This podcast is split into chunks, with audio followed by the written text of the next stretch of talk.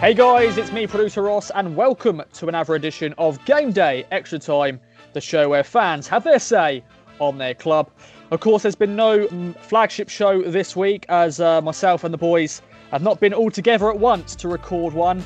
So this will be the main show this week. So hopefully you enjoy your Ipswich Town fix from us. I'm joined by the regulars and also a man making his debut this week in a man called George Mann.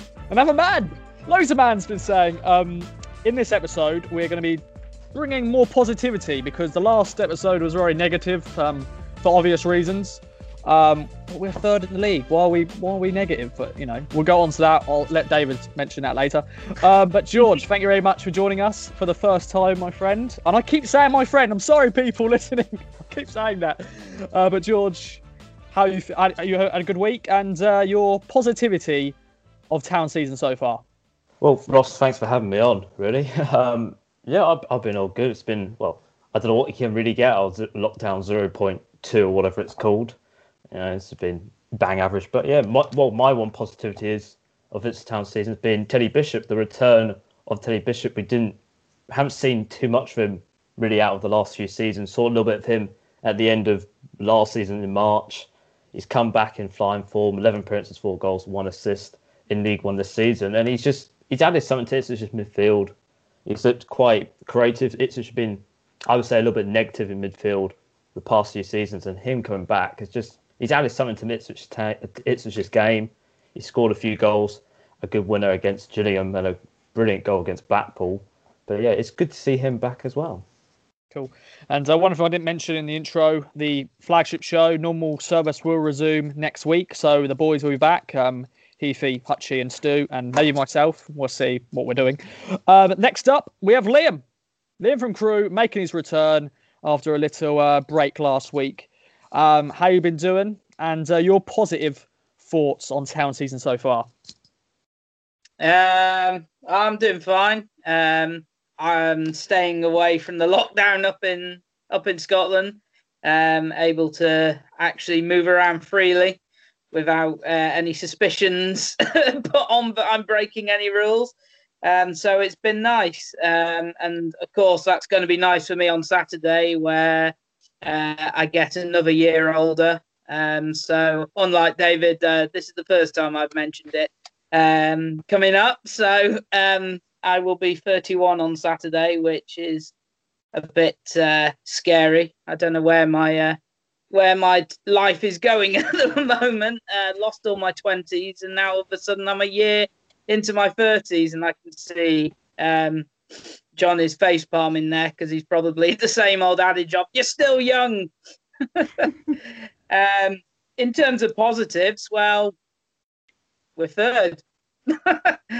that's that's pretty pretty much um, the main positive to take from it. Um, I think everything that was said last week is spot on. Um, so, but we're third, um, and we've we've we've done enough to be third at the moment.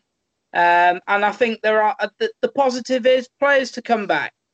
I think players to come back, and hopefully that will things will click better um, once we have our complete first team out, and we may we may just start clicking in that formation. But it is a big if. Um, but there are players still to come back, so we're third and can only get stronger. Cool. And uh, of course, you mentioned the other two joining us this week, John and David. I want to go over to David first, as I normally leave him last. So I don't do that deliberately, David. I just it just happens. I don't take uh, it personally. Yeah, you had a good week, and uh, yeah, you got a positive to to add to what the guys have said already. Yeah, generally good week. Spent a lot of time um, doing the whole trans awareness week stuff, um, pushing that out. Uh, missing pubs horrendously. Um, football wise, there are, I mean, regardless of my rant last week, um, which I stand by every word I said, but equally, there are a lot of positives around. I don't think that being third is particularly one of them because we should be pissing this, but um, because, as somebody said, it's an average league.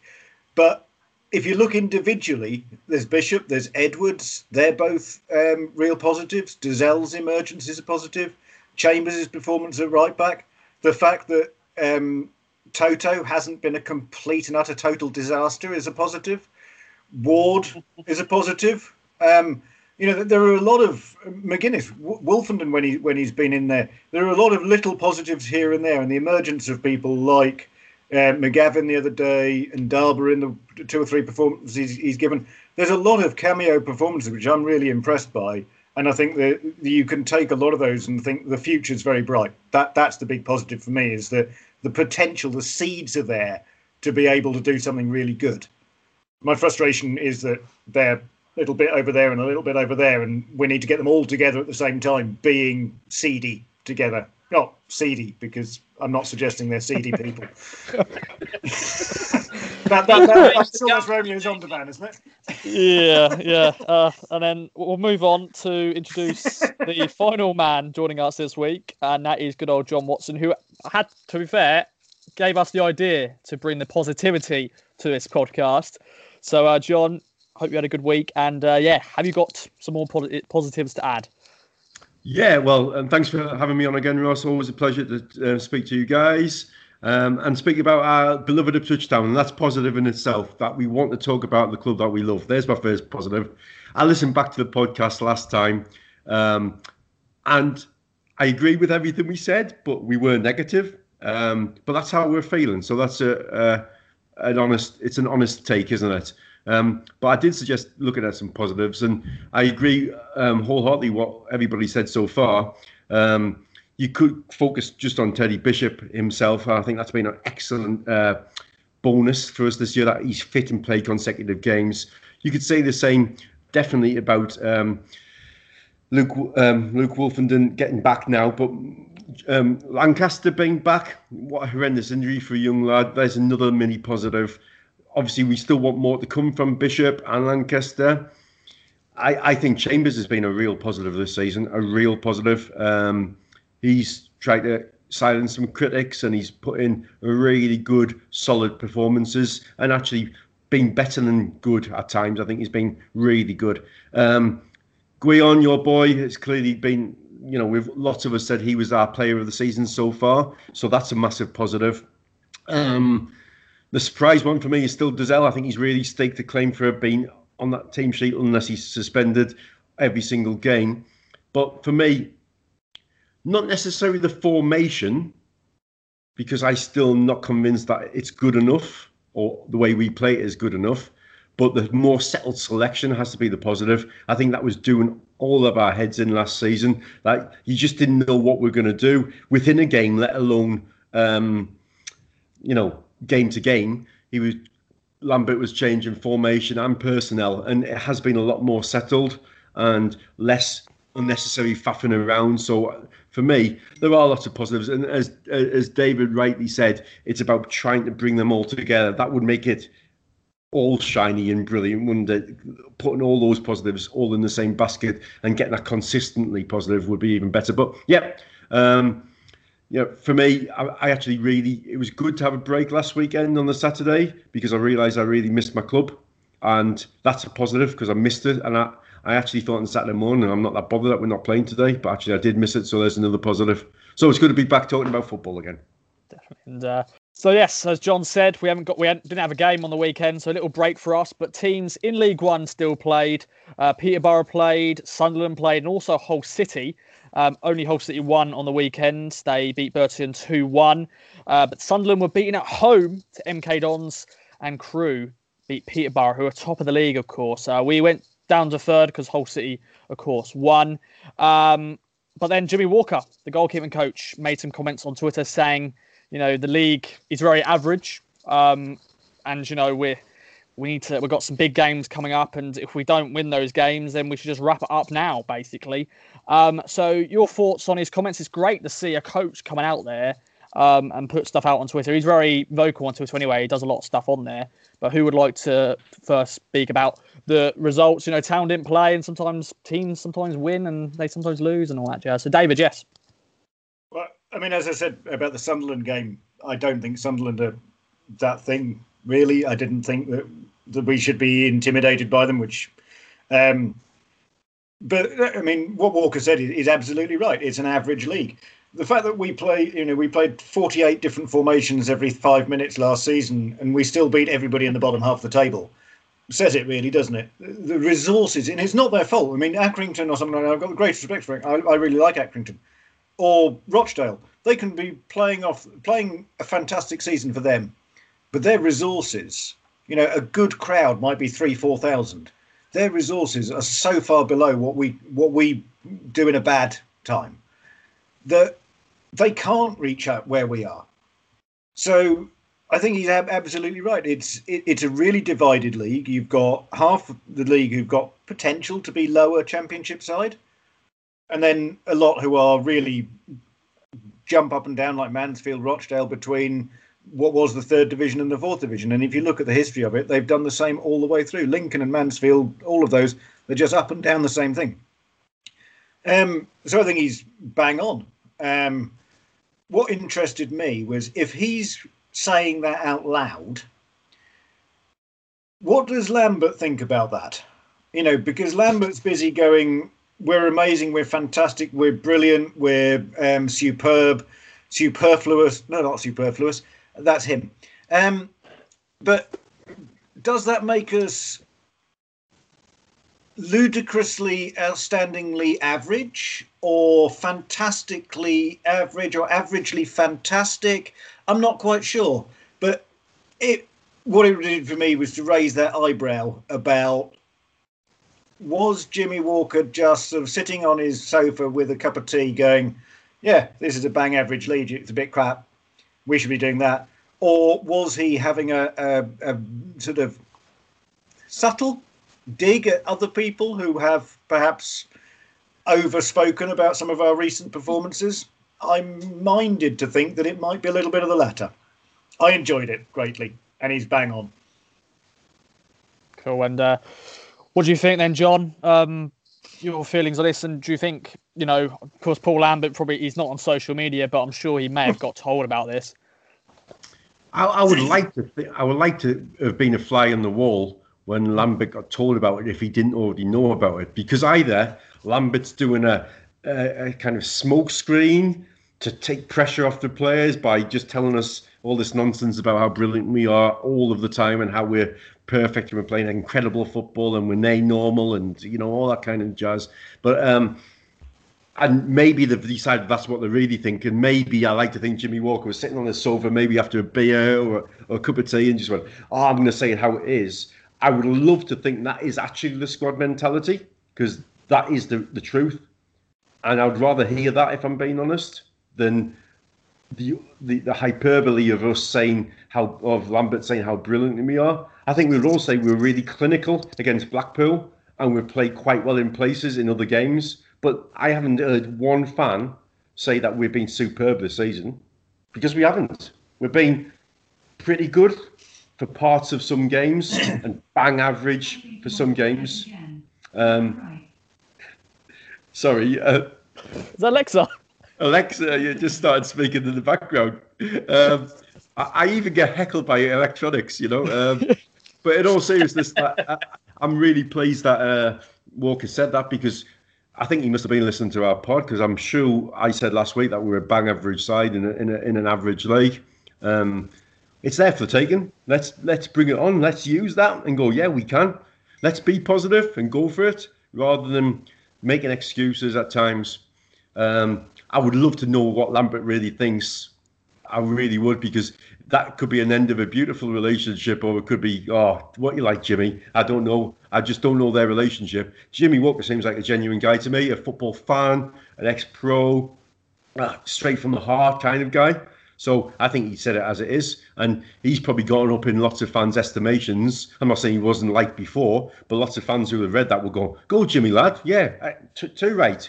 You know, so I, I, I quite enjoyed it, and I, I occasionally like seeing like a hornet's nest kicked over or something because you know it's nice to see what comes out of that. But if I was Luke Chambers or Stephen Ward in that change room as a senior pro, or you know, we've got people like Nolan who have done it at that level. We've got people like Judge um, people like that who are better than League One. Emyr Huws, you know, we've got people in there who should be, as a collective group, going, yeah, let's do this, really drive for it. So, yeah, I, I enjoy hearing the comments.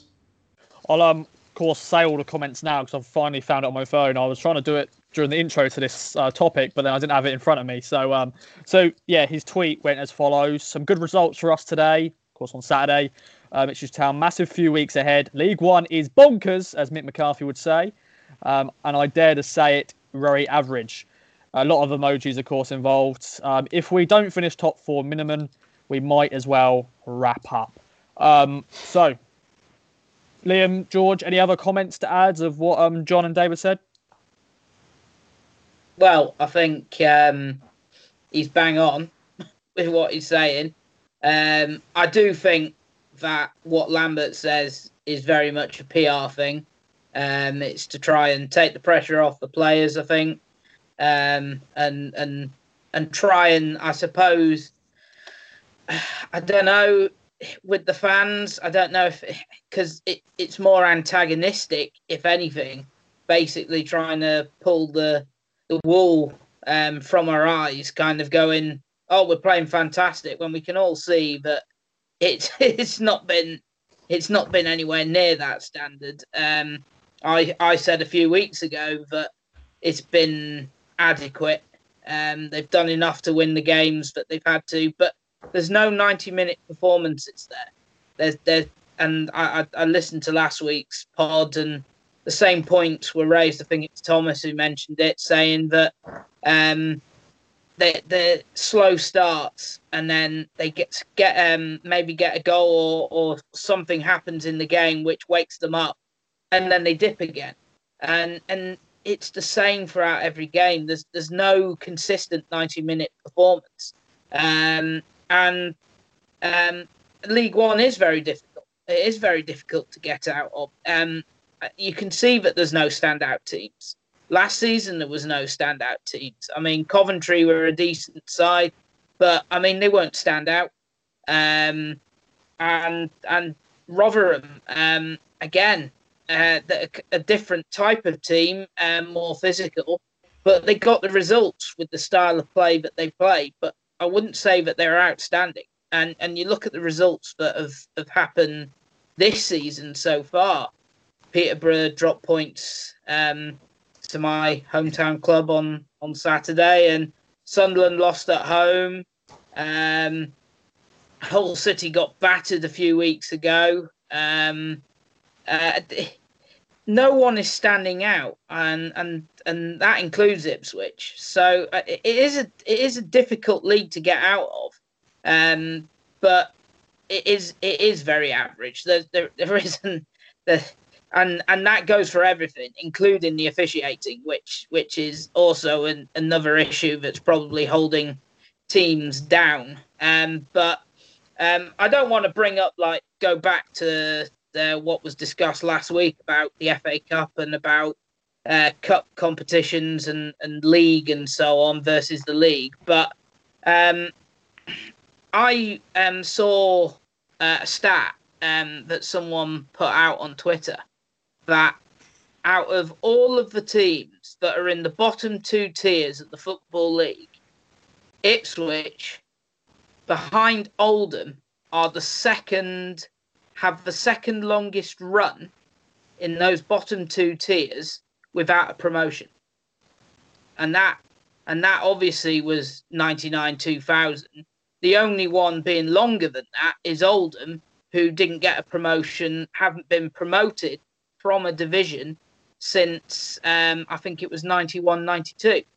So thanks for reminding us, Liam. You, thanks for reminding us. Cheers, mate. Just, Carry on. just shows you how far that how far down it is and how much they've got to get out this season. It is average, Town are average, but they can be better than average with with some of the players they've got.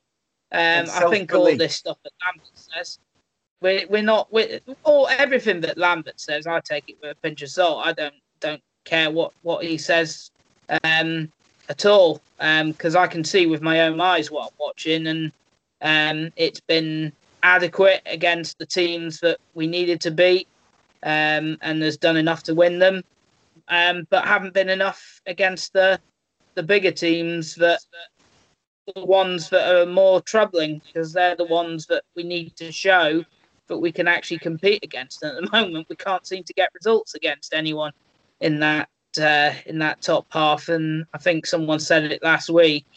Town do get promoted, but they can't rectify that sort of issue in this division. They're going to get absolutely murdered in the championship. So, yeah, um, telling it as it is, I think, is is exactly what it is. Um, and whether Lambert authorised it or not, well, who cares? He's he's he's basically uh, not insulting our intelligence like Lambert tries to do.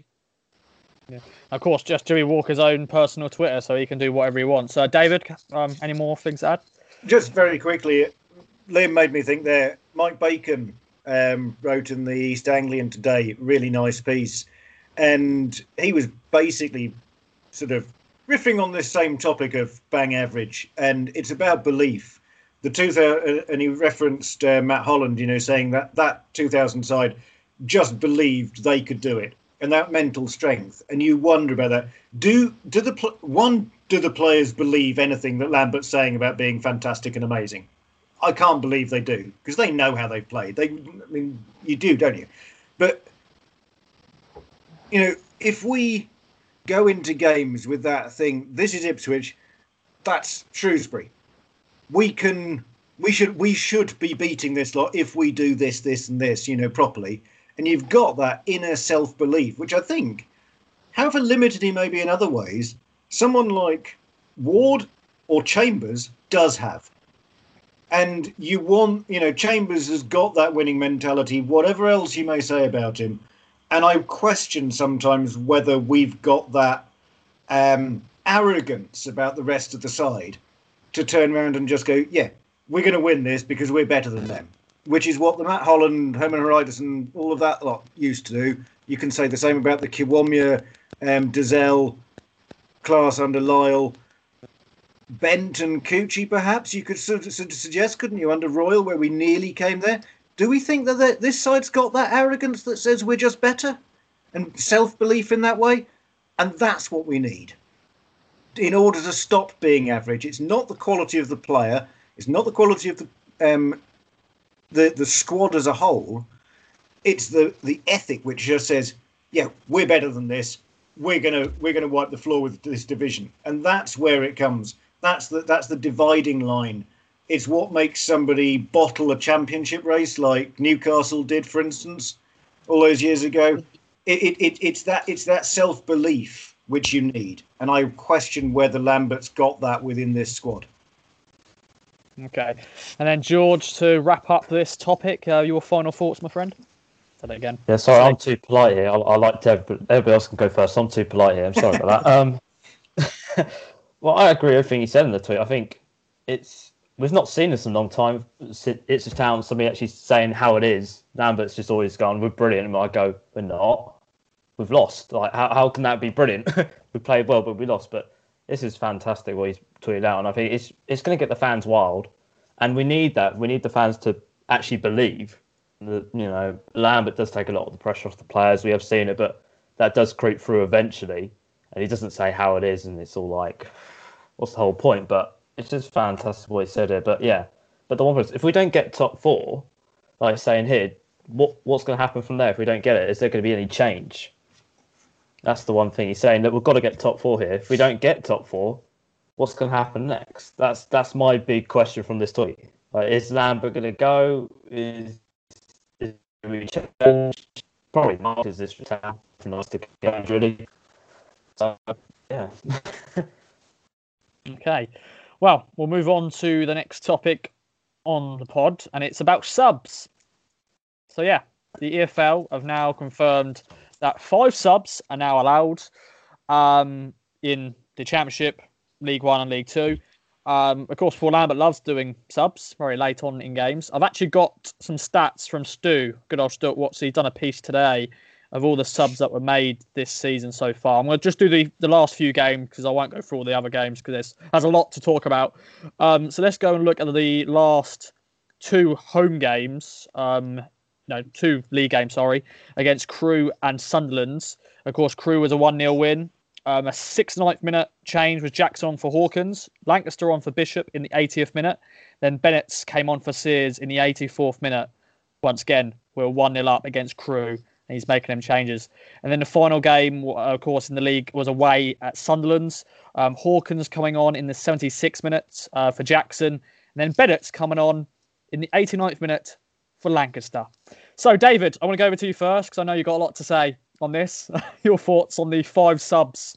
Um, a lot of people go, wow, why didn't they do this from the beginning, you know, the season? Why are they only now bringing it in now? Because they're idiots.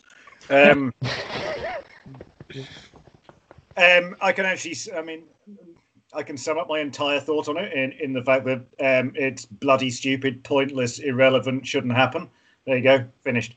Um, oh no, that's that's because it's me. Um, no, I, well, yeah. I mean, the, the thing about changing it halfway through a season, no. I mean, have we have we genuinely across all all of those three leagues had some such a splurge of um, astounding injuries going on that um, clubs are being sort of decimated and games are being ruined. I haven't noticed it. Um, I haven't noticed games going down to nine players because there's people limping off. Um, so I think it's unnecessary. I think that doing something halfway through a season is unnecessary. Um, I'm personally not up for three subs in a game anyway because I don't see the point of it. It just um, gives extra power to the bigger sides, and it's notable in the Premier League that it keeps being voted down because Liverpool, Manchester United, and Manchester City obviously want lots of substitutions, and everybody else goes, "No, we don't. That's not very fair. Go away." Um, yeah, it might benefit us. Um, well, it probably would benefit us if we had a competent manager, but it won't. Um, but that doesn't it doesn't make it right. Um, I know the game's faster and all of those things, but then also players are fitter. But I go you go back to eighty one and you're looking at sort of Robson using about nine players all season when you had one substitute and a man with a sponge and an orange. Um, you know, it's it's. I, I say I just, I just don't see the need for it. The substitutions is there to stay, but it should be three, not five. Um, once it comes in, I can't. I think they'll carry on with it, and it'll become this sort of weird sort of running rotation of double squads, and it'll just benefit all of those clubs that have got stupid amounts of money again. So I go back to my initial summary: bloody stupid. No. I want to, before we go over to you, John, I just want to bring up another game. Of course, the 1 0 defeat at Lincoln. We made one substitution in that game in the 80th minute. Bennett's coming on for Lankester. It's a bit of a theme here with Bennett's. He's just coming on for the final five or 10 minutes. So, uh, are we John... suggesting then there's not some sort of mad crisis of injuries going on where players are just disintegrating under the terrible threat of playing 46 games, which is, oh, what they've played every season for the last 120 odd years? um, you might think that it's a load of nonsense. Just, I mean, you used to have as well 46 games. Premier League used to used to be um, a bigger league as well, so it was 42 games in the in the top flight. You had that. You've got the um, all European stuff. You've got replays. Do you remember Sheffield Wednesday and Arsenal went to about six replays? We would have won one nil nil and all of that because you had multiple replays in the cup in the championship and that you had the Simod Cup and or the Zenith Data Systems Trophy or whatever it was called that year. So you had loads and loads of games played all the time, and you didn't need to do that. I remember the pitches like bogs as well in those days. Yeah. So. You, you, you have much heavier pitches, all of those things. And now, and now we need to sort of mollycoddle these players who've got sports science um, astounding diets. You've got 18,000 people ready to massage their calves at half time. And you're just like, no, this, this, this is bollocks. So, John, your thoughts? Brilliant. I, I, love, I love following David. It's really great to, you know, to follow David's um, brilliant points. Um, I've got to say twofold. First issue, we can talk about whether it's right for the game and then we can talk about whether what will it do for us. So for me, changing it during the season's a nonsense. If it if it was really needed, like it was when the Premier League returned, you know, during the end of when they finished last season, then we should have started the season that that manner because actually, arguably the players weren't as match fit when we start the season, end of August, beginning of September, whenever September wasn't it? Um, they should be more match fit and more players should be acclimatized, if you like, now. So why change it now? It's the timing that doesn't fit well with me. If they'd done it at the start of the season, you know, there was one game where we did play with 10 men, didn't we? Because we had made our subs and uh, uh, I've forgotten who was. Uh, Downes went off, didn't he? Um, down, and we were played with 10 men.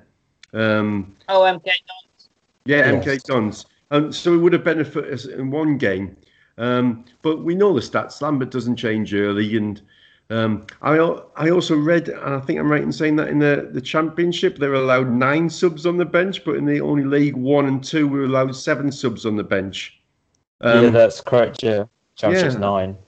Yeah, so you look at it and you go, well, if we if it's a football league decision, why are we doing that? Again, don't like that because it should be the rules for all of the leagues. Um, but for, from a town point of view, uh, that you can only make substitutions at three points in the game, so it doesn't slow down the game. That's what they're saying each side. So you could bring two subs on in one, two on another, you know that kind of thing. Um, but only at three points in the game, not set times or anything. But so it shouldn't delay the uh, the game as a whole or used be used as a tactic. But I don't know. We don't use our three subs every game, do we? We don't particularly use them in a timely fashion. The one time he did change things, we ended up wishing we hadn't because we ended up playing with ten men. So uh, I'm, we'll go with it. And to be honest, will it benefit us more than other clubs in the league? Probably because we've arguably got a better squad than some of the teams in the league. Do I think it's fair? No. Well, um, we'll go to you, George. I think there'd be some teams in League One maybe having two goalkeepers on the bench because they may not have enough, you know, players to actually use. So, um, your thoughts on this, George? Yeah, well, well, I reckon we will be seeing this, but I think it's just benefits the bigger clubs really in in the Championship, League One, League Two. Really, it doesn't really help the little clubs because, like you said, they've got to make up the numbers, and some of them struggle to make up the numbers. We'll probably see someone from the under 18s thrown into the bench just to, just a bench warmer, really, but is this going to benefit Ipswich? Probably not. Lambert doesn't really like making subs anyway. He likes to just watch and then go, I might just throw you on for about a 10 minute run around. You do nothing. That's all good, really. But it's not really help. It's more to help big clubs, but why is it coming in now? That's my one thing. Like, if it's going to happen, it should have come in at the start of the season, not two months into the season We go, oh, let's just throw this now. It should have happened at the start of uh, the season, but football's a bit crazy at the moment, really. I think we can say still. Yeah. And uh, Liam, anything else you want to add before we move on? Um, well, I mean, I don't really know why the EFL have done it. Um, especially, I mean, again, I, I I agree with everyone else, but it's a nonsense bringing it in halfway when you started, changing the goalposts. Um, I, I, think that's that's really unfair. Um, if they were going to do it, they should have started with it. Um, I know that um, when uh, the Scottish Premiership came back, they decided to go for five um, straight off. The Premier League decided to stick with three, which I thought was the right um, decision. But I mean, if they're going to change anything to do with the five uh, up to five substitutes, it should be the Premier League um, because of the fact that the majority of players who play in the Premier League are going to have, especially in the t- in the bigger clubs who are calling for it. I mean, it's still unfair.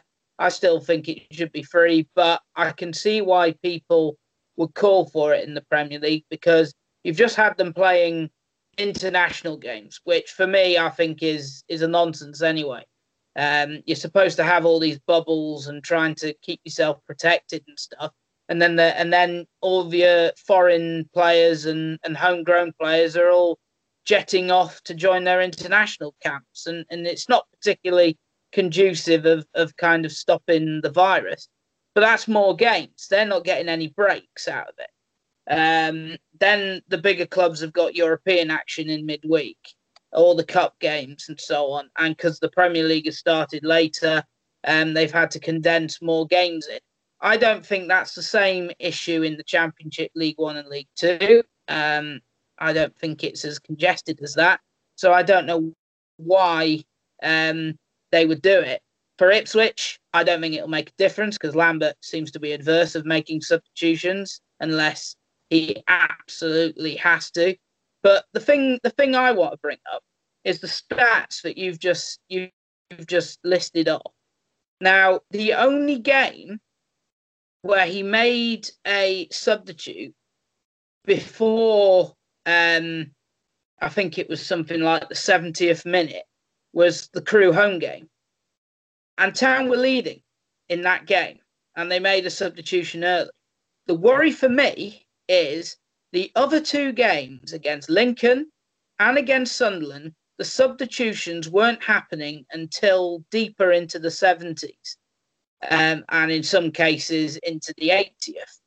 In games that we were behind and chasing the game and needed changes, and he didn't make them until too late. That for me is a bigger worry than than anything. That he's he's clearly he's had to make a change and he's not doing it until late when we're losing the game when we need to make it and that that for me and he did the same last season there were too many too many substitutions happening right at the end of the game that were not going to make any impact. And, and Keanan Bennetts I mean he must be wishing he can go back to Mönchengladbach to be honest because he, he just what what's the point in just kind of chucking him on for five minutes here and five minutes there? If he's a young lad how much of an impact, unless he's going, unless he is a world class star that has been given rave reviews and is going to be better than Ronaldo and Messi, then how is he going to make an impact in five minutes? I, I, I, I don't get any of that. So, but I mean, I digress. Uh, five substitutes. Um, it'll it'll help Town because the five substitutes, as everyone has said, will help the teams who have um, the deeper pockets, and so that means they have the deeper squads um, and uh, more more quality in those squads to to play with. Um, so it should help Town, um, but Lambert probably still only make one or two anyway. Yeah, and um, of course now we've got some good news coming back with Jackson Norwood coming back fit and some other players as well. Um, and the next topic is on Kayden Jackson. Uh, we'll also go and look at the game this week. Oh, John, are, are you ready to say something before? Uh, you got your mic off, Johnny boy. Oh dear, oh dear, he's not happy. Carry on. Um, I just wanted to jump in straight away on Kayden Jackson. Okay. That's all. I was just letting you know that I was keen to talk about Mr. Jackson. So Okay.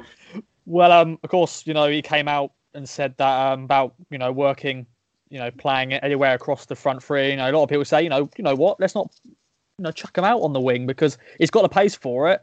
Um, but we haven't seen him play there much. So yeah. Well, for me, he's a good option to have there no defenders in League One are going to want to have a guy with his pace running at them. So I personally would prefer us to start with Edwards on the left, which I say every single week. If we're playing 4 3 3, Edwards on the left, um, depending who's fit. Um, say Norwood in the centre if he's fit, um, that kind of thing.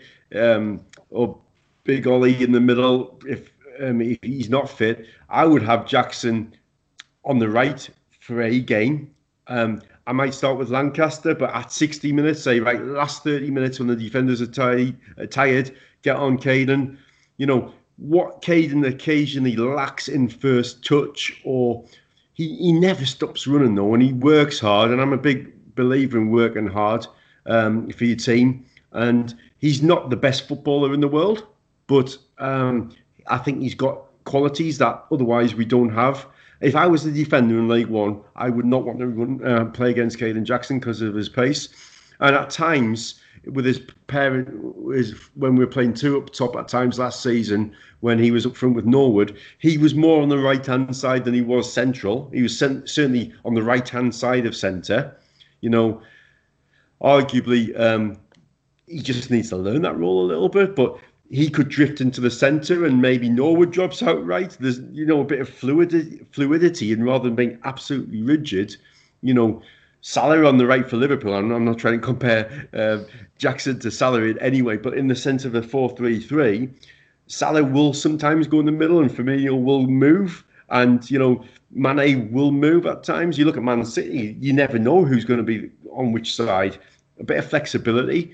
I, I think in this league, we know that individual talent can be enough. Um, and Jackson's got something in this league. You know, I'm not being daft. If teams like Bournemouth were looking at him, he contributed. Was he 11 goals and 11 assists last year? He's uh, not, not, 11, not 11 assists, 11 goals, seven assists. But carry on. oh, seven assists. Sorry, I exaggerate. I'm just trying to be positive, Ross. yes, yes, yes. um, okay, seven assists. But you know that's not bad. He's not a bad player. Um, I, I, am I like Jack Lankester. I would prefer to see Lankester on the right than I would be in, in the number nine position. Um, I would certainly prefer Jackson on the right of um, the front three than Alan Judge, and he's been given a chance. I would certainly prefer him on the right than Gwion Edwards because he should be on the left.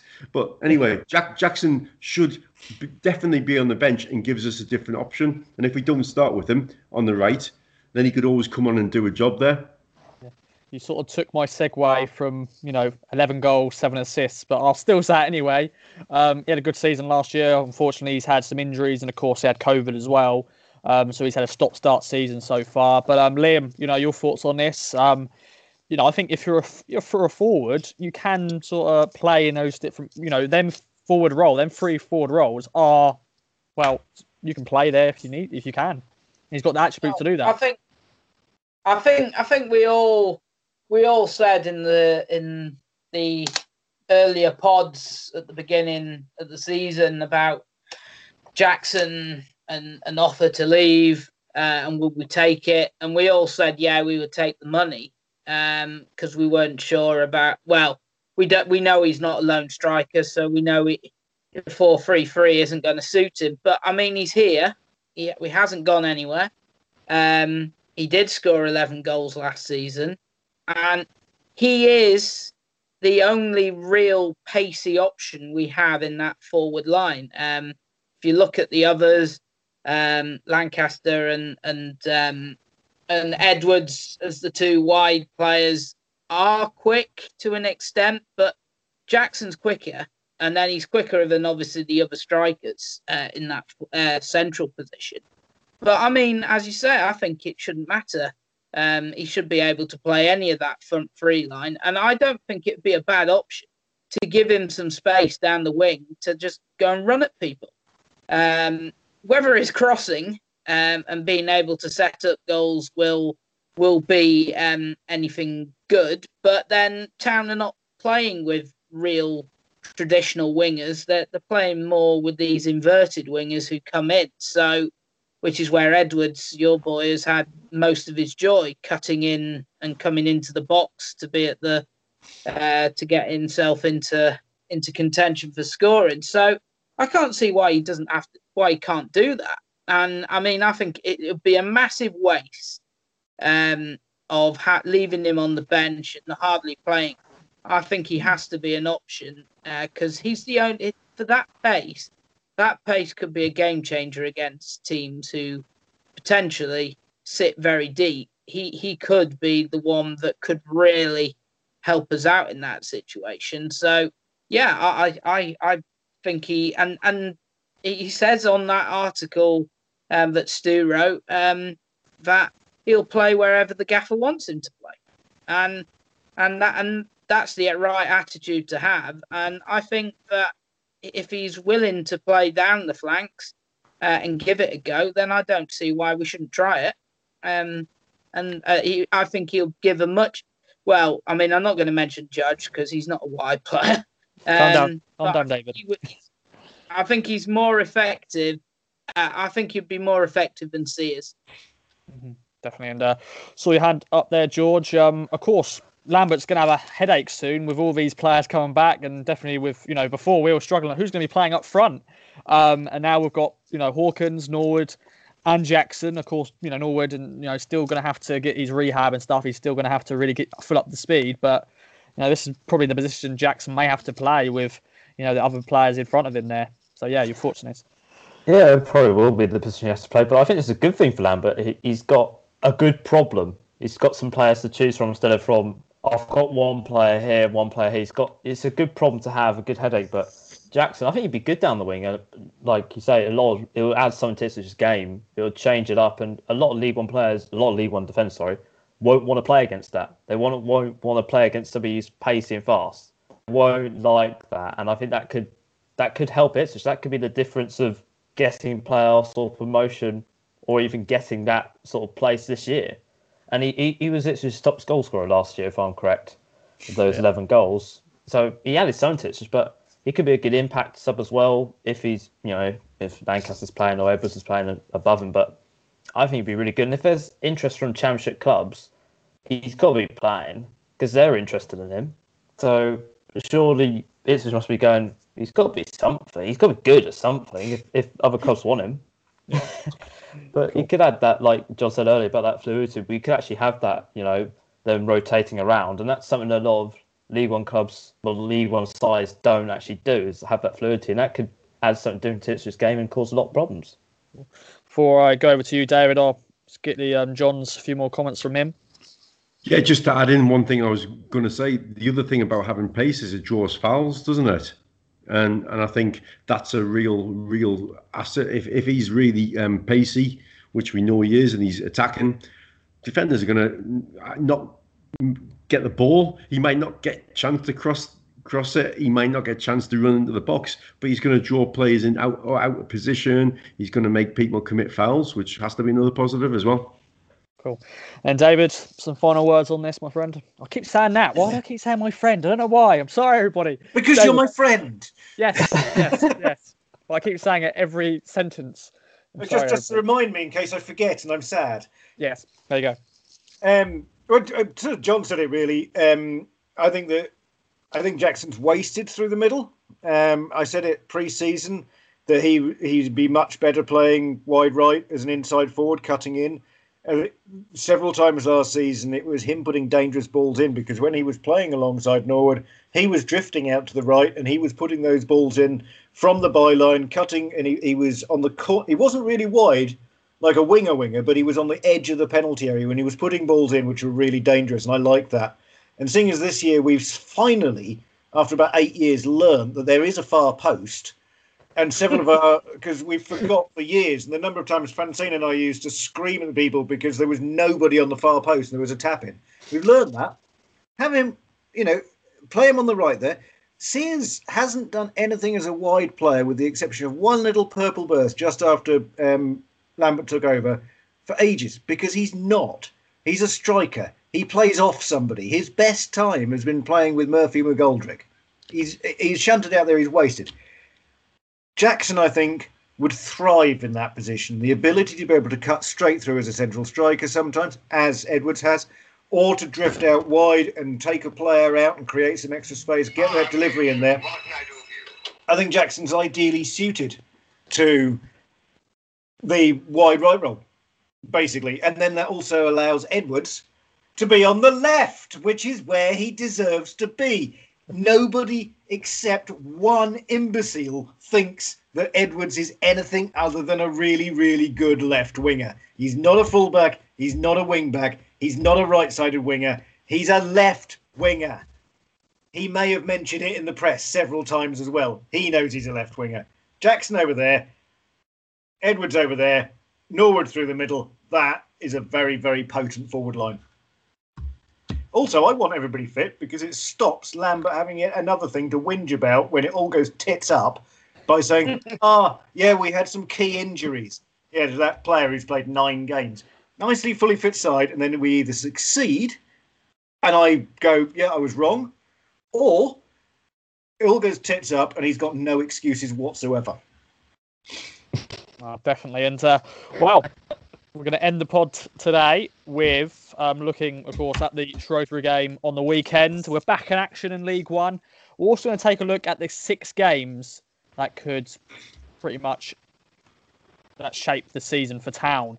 Um, so I'm going to mention the six games, and then we'll go and get our previews on the Shrewsbury game. Of course, they're not having a good season at the moment. Um, they probably don't like us because of you know Paul Hurst and stuff, but whatever, we don't care. Paul Hurst was not good for us, so yes, um, yes. Let me get the league table up quickly. They are currently sitting 22nd. They've got one win out of 11 games, so they've not had a good season so far. They actually their only win was against AFC Wimbledon. The last few games have been a, a 3-3 draw with Swindon, a 1-1 draw Burton Albion, and a 5-1 defeat at Peterborough. So we could be seeing goals in this one.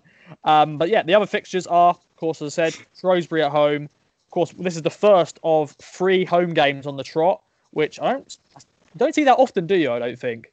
You know, Saturday, Tuesday, Saturday, and they're all at home. But um, on Tuesday night, of course, we've got Hull City, which will be a very big game indeed. Then we have Charlton at home. Then we've got Oxford away, and then Plymouth away. So, who would like to take this first? And then we've got Portsmouth at home, the sixth game, because we said there's going to be six games. Um, so, I'm going to go over to you, Liam. Um, how are you feeling going to this game? And these six games, there's a mixture there of some tough games, but also very much winnable games. Um, well, I mean, I'll start off with with the weekend. Um, it's a game we should win. It's another one of these games that we should win. Um, just a point on Shrewsbury's um, result against Swindon in that 3 3 draw. They're actually 3 1 up in that game, and they conceded two late goals to, to um, only get a point. So um, they aren't in good form. And I think the thing we have to look to is is out of all the absolute crap we had last season, Town beat Shrewsbury 3 0 at Portman Road. So, which was one of the, the, the best results uh, in that season, basically, which shows you how bad it was. Um, so, there shouldn't be anything different. Um, there shouldn't be anything different to what we did last season. We should be beating Shrewsbury. Um, and I fully expect we will. I think I think we'll win. Um, I'll say three 0 like last season on that. Um, I think we'll we'll win that game pretty comfortably. Um, Town seem to to do the business or have enough against those teams struggling in the bottom half. But as you said, the other games coming up after that, the the next two in that um, uh, triple header at home they they for me are the season. That that I know people are saying that you could say, oh, there's plenty of time. There's plenty, and a bit like what Mike Bacon said in his in his um, uh, column today, um, that yeah, there's plenty of games and plenty of points to be won after this period, but they've they, we knew they couldn't. They, they they dropped so many points last season against teams in and around them.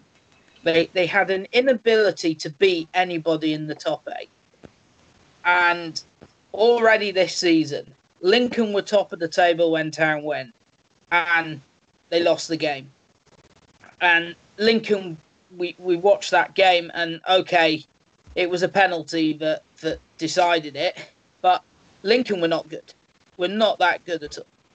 Um, and then Sunderland, the other real big game that we've had um, in the league so far, and we failed that one. Now again, the the, the officials they were a little bit mitigated there. The officials, um, I think, robbed Town of a at least a point. I don't think Sunderland would have won the game without those without uh, the referees um, get uh, getting involved in that game. But again, it would have been a point. Again, it would have been a failure to make a statement win. Now, we haven't played anyone of the big teams yet at home. And we're unbeaten at home. Actually, I think we've won every home game so far in the league. So, these next two matches after Shrewsbury, uh, Hull and Charlton. Charlton, I think, are the form team in the league at the moment. They're, they're without being spectacular. I think they're they're they've won a lot of of games um, recently um, and hit a nice bit of form. Uh, Hull City have been consistent. Um, they have dropped a few points here and there, but they've been largely um, consistent throughout the piece. These are going to be two difficult matches, and Town need need to come out of of this of that at least this triple header with with something. Um, I, I would uh, if Town come out with seven points, then I think we'd be very happy with that. Um, anything less than seven points, and again, your likelihood is that there's going to be a failure to beat either of the two big sides. And you're probably likely to see that one win against Shrewsbury and then maybe a couple of draws against Hull and Charlton, or they lose both. They have to win those games because mentally it, it's it's this. They've got to get that psychological barrier because, as we said earlier in the pod, these teams are not world beaters; they're average. So they've got to go out there. They're at home. This is a chance for Town. This next week is a chance for Town to really say, look, we aren't the team from last season. We're not going to fold like a pack of cards when the going gets tough. And that we have got the players and the team that can actually mix it with the better sides in this division and that we are serious about promotion. And I think that's how important those two games are um, next week. Of course, if we go and lose to Shrewsbury on Saturday, then well, um, Lambert out already. Um, but the other three games after that, um, I mean, Portsmouth at the end of it, again. Uh, I mean, our reserve side um, ran close in the FA Cup um, and dominated um, a period of the second half against them, um, had them on the run. Um, so, I, and that was largely their first team. So, they're they're not overly impressive and have dropped a lot of points. Plymouth away will be tricky because I think it's a long it is a long journey and they have started well and picked up some decent results. Um, and I think having just come up into the league, a bit like Crewe, I think they'll be fine. I don't think they'll get relegated. I think they'll both be teams that will should be able to stay in the division. Um, so that that won't be straightforward. And then who's who's the other game? Did you say? Oxford. Um, Oxford. Well, again, they're in poor form. They're down there. We should be winning that game. So, I mean, six games, eighteen points on offer. I mean, with half of them bit well, with three three quarters of them being at home, if you add the Portsmouth game, you've got to look to get double figures in terms of points out of that 18 point 18 point haul. Um, and it doesn't matter that the fact that it's Hull, Charlton, and Portsmouth. It doesn't matter who it is. You've got to win your home games, and that that's that they have to do that to make a statement. So this is a, a real key time, and we said this at the start of the season, but them that they had a decent start. Um, and the fact that they're third, um, I I um, answered that poll that the the paper had about where we think Town are at the moment, and I said exactly where I expected them to be um, because of the start we had, um, because of the teams that we had, and the fact that Town will beat those sides in the bottom half. I expected Town to be fairly high to begin with, but we all said that November and December, where the bigger clubs come in, that's where we're going to find out whether Town are really serious about promotion. And these next six games, um, well, we will be finding out, I think, because if, if Town do not do it, then um, second half of the season is pretty much like we'll be either playing catch up or it's going to be a write off. And I want to go over to you, George, next. And um, how are you feeling going into the Saturday? It's good to have a town game, of course. Um, you know, Shrewsbury. What's your prediction? And uh, what, what's your prediction for the, the six games? How many points do you reckon we'll get out of all of them? Well, it's, it's good to have Ipswich back on TV. Well, back on on this Saturday against Shrewsbury. I think it'll, be easy a win. It'd be like last season. I think it will be a 3 0 victory. I'm not sort of copying Liam there, but I think it will be a 3 0 victory. But going into the next six, it's just sort of a little bit like season defining, really. It's sort of like a period of if we can't beat Hull and Charlton or get something from those games, it's going to be quite hard. But this sort of reminds me of last season at sort of this time where we played was it Blackpool and Wycombe back to back at home in quick succession. It, it, feels like that. It feels like deja vu, ever so slightly. But those are the two big games. You know, Hull Hull could be first by the time we play them, and you know, the last time we played we first, so I don't think it ended too well for us. So we've got to got to do something there. Charlton, informed team. They was it winless? Oh, well, the um, how many games they won in a row? Five, six in a row. So they're the team in form at the moment. So they're going to be one to continue that. And then Oxford and Plymouth. I think there'll be points there. Oxford absolutely struggling down 21st.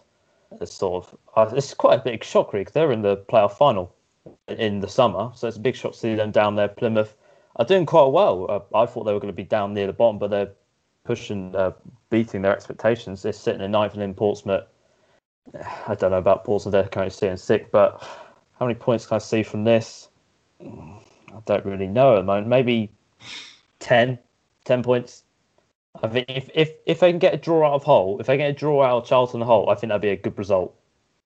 Because they need something from those games. You can't just sort of go, yeah, we're going to get nothing there. We need something from them. If we can get a draw or something out of them, I think that'll just that'll boost town a little bit because they can go, well, we can actually compete with these sides. We saw it in the FA Cup against Portsmouth. I know it was a cup game, but and all this, but they, they competed with them at some points of the game, only for about 20 minutes or so, but they were up there for once. So I think if they can get, I can't remember how many points I said now, 10, I think that'd be pretty good. Okay. All right, then. I want to go over to David, and I'll leave good old John till last. So, David, how are you feeling going into Saturday? We've got a game. I know you hate international breaks. I do as well. Uh, definitely now we're in League One, but of course we rearranged the Blackpool game for you know a few, about a month ago, so that's why we didn't have no game. Um, but how are you feeling going into these six games, and uh, your prediction for the the points? Um, well, for Saturday, um, I'm confident. Um, I, yeah, I'm pleased it's back because even though we're still banished into our bedrooms to watch the football, um, like naughty children, the yeah Saturday I think we'll win. I think we'll win comfortably. I think it'll be one of those things where um, we have a, a spell of the game, either first half or just after half time, where suddenly we um, burst into life and we're a different team to the one we were before, and we'll run out 3 0, something like that. It'll be comfortable. So I'll go 3 0 for Saturday quite happily. Um, I'm tempted to even go more, but I'm going to I'm gonna stick with three. Um, Shrewsbury will have some shots from distance. They'll cause us a bit of concern, so they'll turn somebody here and there. Um, there'll be a couple of misplaced passes from the back, which they latch onto, but then there's a block or something, and then we'll go down to score the other end, and that'll be it done. Yeah, so Shrewsbury, I'm absolutely confident we're going to win. I'd be be be a, even given my criticism, I'd be surprised if we weren't. It's that thing. The gap between the top half of the table and the bottom of the table is that big. I think in the in this division. After that, my confidence ebbs somewhat. I mean, it, the thing is, it, it's very much divided like it was last season. I think we'll beat sides who don't have the resources. I don't think that we'll do it against sides who've got that sort of Rotherham battle hardened bit to them. Um, so Hull, nah, we're not going. to this isn't Joe Royle's side. This isn't going to be undefeated at home all season. It's not Fortress Port, Portman Road. Um, so uh, I can't see us beating Hull. Charlton's an iffy one. I'm I'm sort of slightly on the fence with Charlton because I think that Charlton are slightly flattering to deceive as well. I don't think that um, I, I, saw a thing about, um, and I know it's a vagary, but it's a slightly better vagary than possession, I think, is the fact that expected goals and Charlton and Ipswich are the two who are way above position wise and scored goals on than the expected. I think Charlton would have dropped by 13 places and we'd have done by 10 if you went by expected goals. So I think that's that's an interesting one which could go either way. So I'm inclined to be thinking that's hedge it, say it's a draw. Um, Plymouth, again, I think it's a tricky t- tie. I think it's far harder than it um, might have been given the fact they got promoted. Um, so I'm going to go for a draw in that one. I think Oxford will beat. um, and Portsmouth not an earthly chance. Um, so I think it was at eight points, assuming we do beat Charlton, um, because I just can't see us beating sides who've got the battle hardenings. And Hull got relegated, but they're not a terrible side from that. You know, they're they're not. They didn't get sort of disintegrate at the bottom of the championship. And Grant McCann, who was there before, has, has got a, a core of a side who's prepared to fight. He's, they're not Rotherham, and I don't think that they are side that we should be frightened of. But I don't think that we've got that wherewithal about us. I mean, I would love to be wrong. I would, I'd love to see us just turn them over because I think that Hull are there to be taken because I don't think they're great. They're broadly the side that got relegated. I don't think that Charlton are much. They've lost some players because of their financial difficulties beforehand, and I know they've got a couple more in. But we should be taking them apart. I just can't see it happening. So I think that eight points across that is reasonable. It's not promotion form. It's not good, but it's what I can see coming out of it.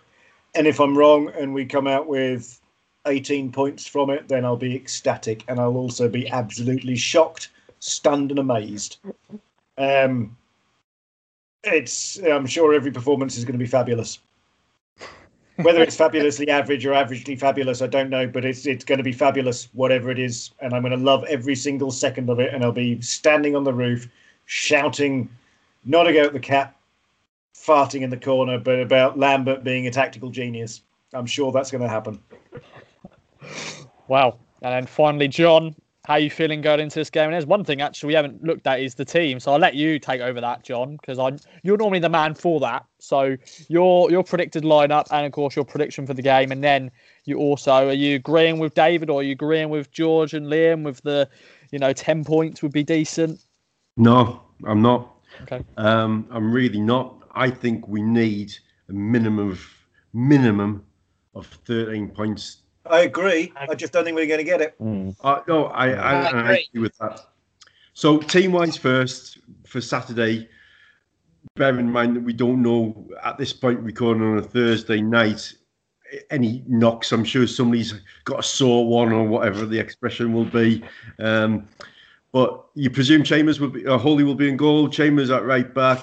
You presume Ward will be at left back unless he's injured himself doing commentary um, during the week. Um, um, and I would hope Woolfenden will be in there with McGuinness. That will be my starting centre half pairing. But I wouldn't be surprised if Toto plays against his old club um, for one of those two. But two from that three, and I think whichever pairing from that three it is, we've got enough to beat Shrewsbury.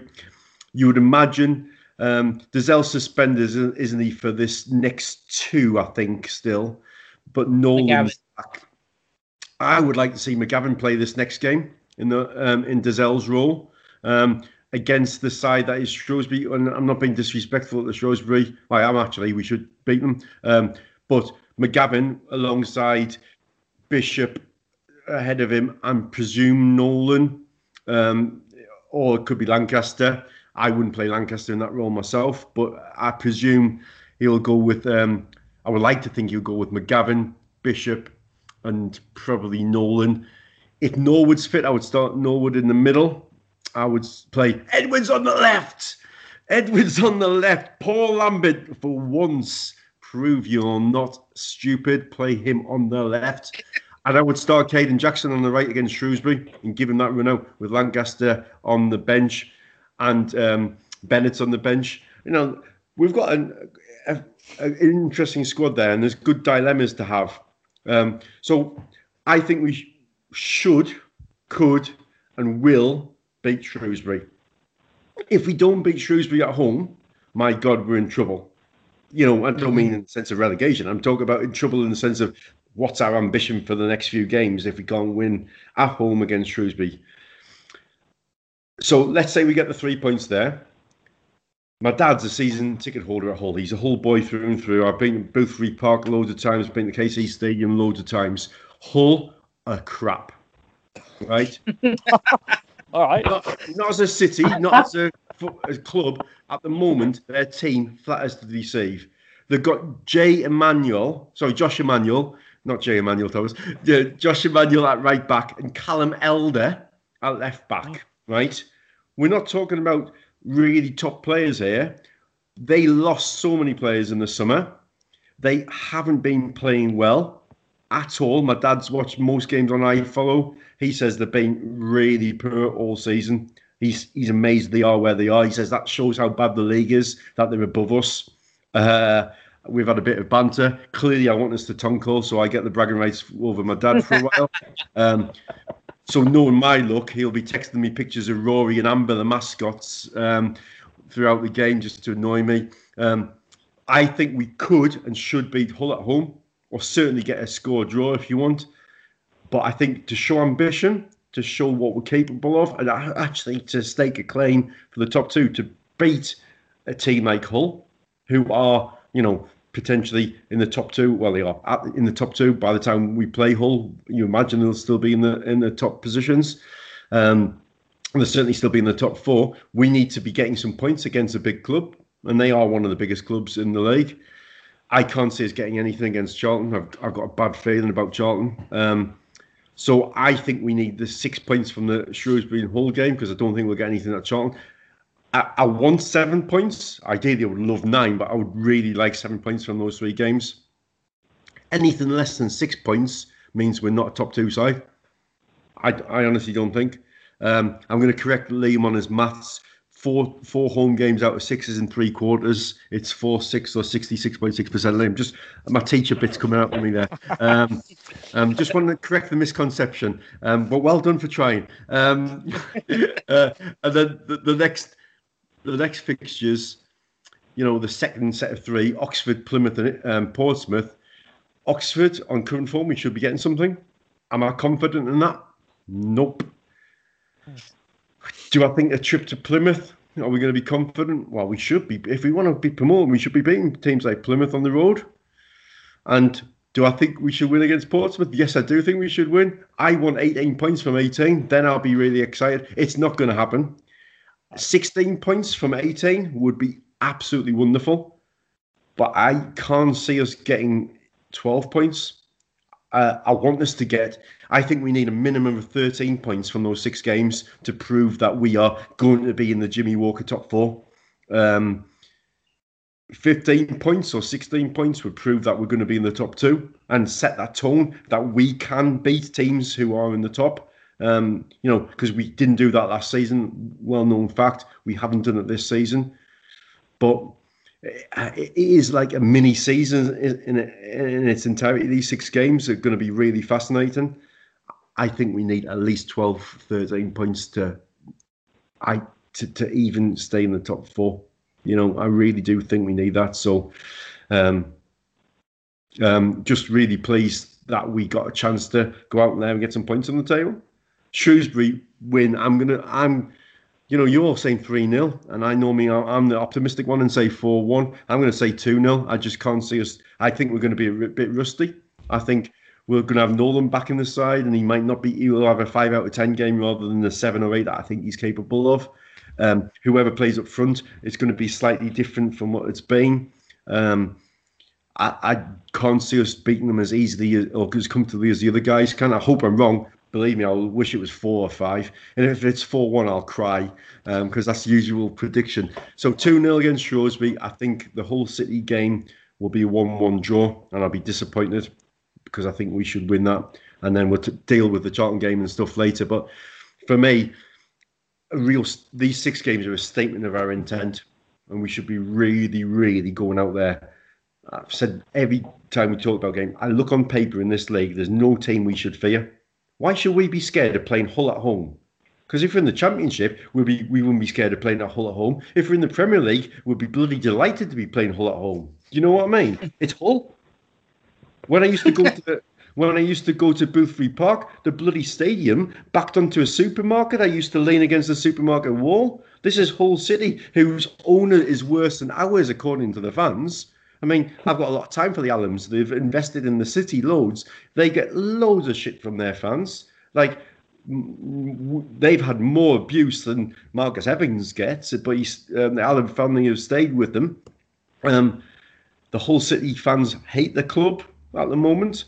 The players aren't that good. Why should we be fearing them? But suddenly, because oh, we don't beat big sides, we're all saying, oh, we, we need to.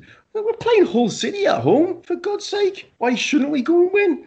Charlton, they're a big side for League One, but we're the biggest side in League One, apart from Sunderland and maybe Portsmouth. We shouldn't be scared. Let's go and get some points on the board.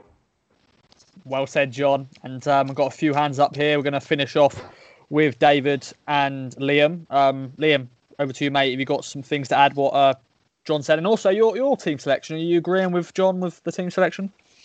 Yeah, um, I, I would I, I would definitely play McGavin, and I would definitely play McGavin against Hull.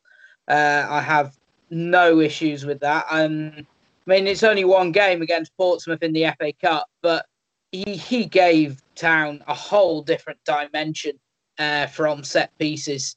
Uh, I, I I don't think in in the last couple of seasons I've actually seen set pieces um, that have been anywhere near that level.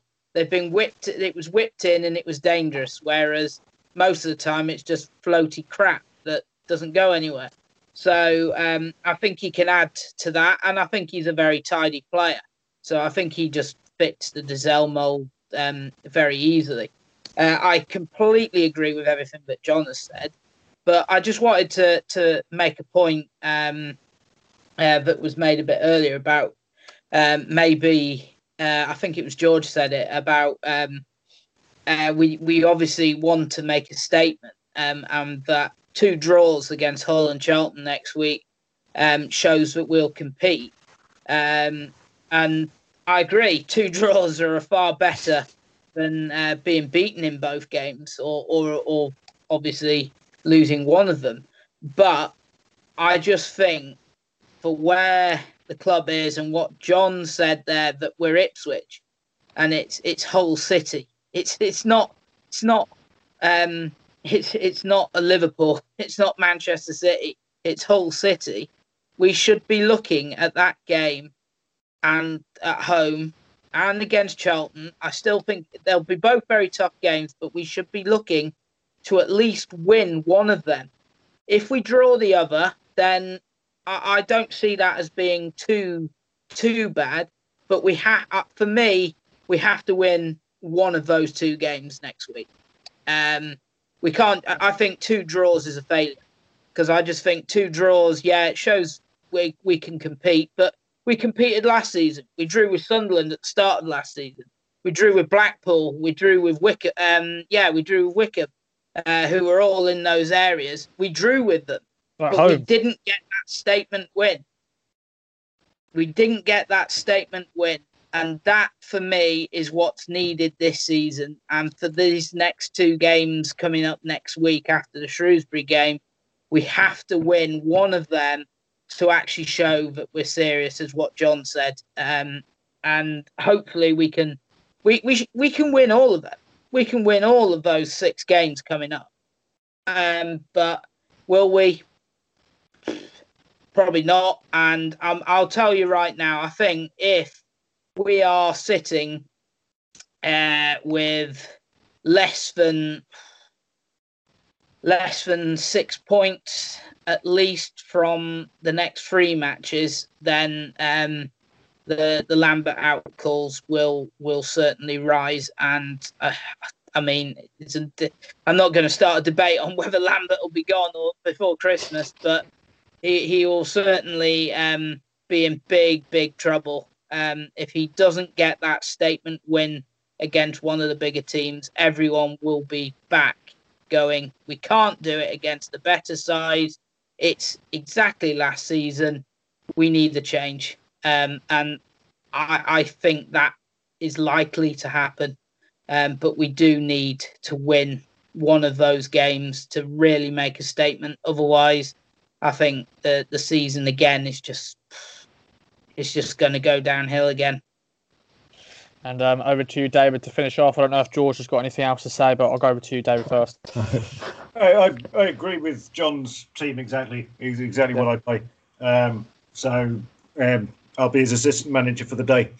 Um, it, and, and, equally, agree with with what I said. There is the fact that we shouldn't be sitting here discussing Hull, Charlton, and the likes as being big clubs. We shouldn't be sitting there and going, "Yeah, well, Oxford aren't doing very well, but maybe that's a tricky game for us."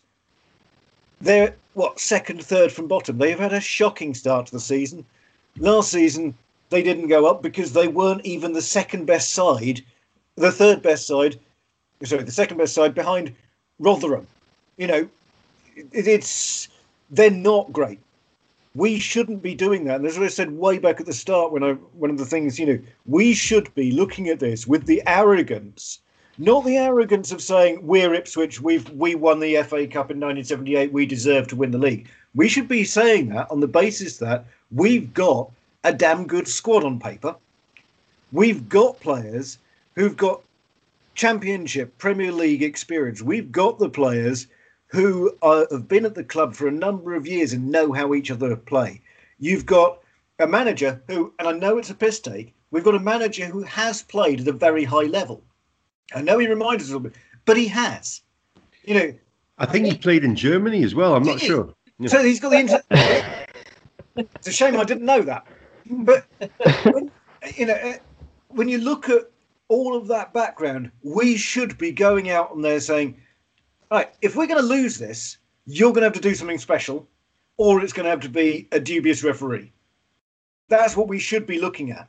We shouldn't be looking at these sides as equals. We shouldn't be looking at Shrewsbury and saying, yeah, well, you know, this, that, and the other. They're not. Nor is Sunderland, actually. They're not anything much. They've struggled for several years now to make the playoffs in this division, and the last time they won anything was 1935. They got to the 73 FA Nin- Cup final. 1973, Ian Porterfield. Did they win that? Uh, I apologise. The last time they won the league was 35 then. Yeah? Is that 35 the league? I think so. I think so. Before my time, David. I apologise for the FA Cup there, but they they're not not a big side now. Is what I'm saying is they've got a history behind them, but they aren't something we should be frightened of either. And that's what concerns me about all of these discussions as we're looking at sides which we shouldn't be frightened of, we shouldn't be fearful of, and we are. And that includes the likes of Oxford, who what, a Milk Cup final in '82 was it? Um, it's the pinnacle of their career at the Manor Ground. You know, it, it's that that that's how far Oh, our debate has fallen, and it shouldn't be. We should be looking at anything less realistically than 16 points being a disappointment from this. Realistically speaking, that's what I mean. You look at a draw away somewhere because you've got a long journey to Plymouth, or they're tired, or there's a dubious referee. Anything less than 16 should be a disappointment. 13 is the bare minimum, but I just can't see it. That that's that's the problem. That's why I have such a problem with the management structure. That's why I agree so much with Jimmy Walker, because our standards are so low and our expectations are so low that if we get a point against Oxford and a point against Hull and beat Charlton, we'll be going, yeah, we're on the road to the playoff. Seriously? nah. Well, well, lads, thank you very much for joining me as ever. Welcome, George, making his debut today. David, John, and Liam on the Game Day Extra Time podcast. Um, I'm going 18 points. Let's do it. Then. As um, as David said, you know we can't be fearing these teams. So 18 points. Why not? Um, normally our predictions are right. So uh, you know, Can I just ask? Yeah. Uh, what what? Just ranking uh, for yourself. What is the most more absurd prediction? This 18 point or Gwion being top goal scorer? Well, I've got the proof that Gwion is, you know, top goal scorer at the moment, and uh, and what David said about all the teams we're playing, um, we should be beating these teams because they're they're not big teams. So 18 points there. But um, I just want to add one more thing. Of course, um, Friday when this will be going out, or it could be going out on Thursday night. You never know. So you'll be could be listening very very soon. Um, of course, it is Football Shirt Friday, um, and this week it will be for charity. So um, I know Thomas Seggins, good old Thomas Seggins, he's involved in that a lot. Uh, I don't know if any of you guys will be involved on it either. Um, if you are, then enjoy Football Shirt Friday. Um, but yes, I've been producer Ross. Thank you all for listening once again. We'll be back on Saturday for the game day, talking about the Shrewsbury result. Hopefully, it is a win. And uh, all will also be back for game day on Tuesday as well for Hull City. Uh, thank you, John, for all those stats from your dad and all that. That's really good to hear. Um, anyways, hope you've enjoyed this week, and we'll speak to you next time. From true crime to football, Brexit to folklore. For more great podcasts from Archant, head to audioboom.com slash channel slash Archant.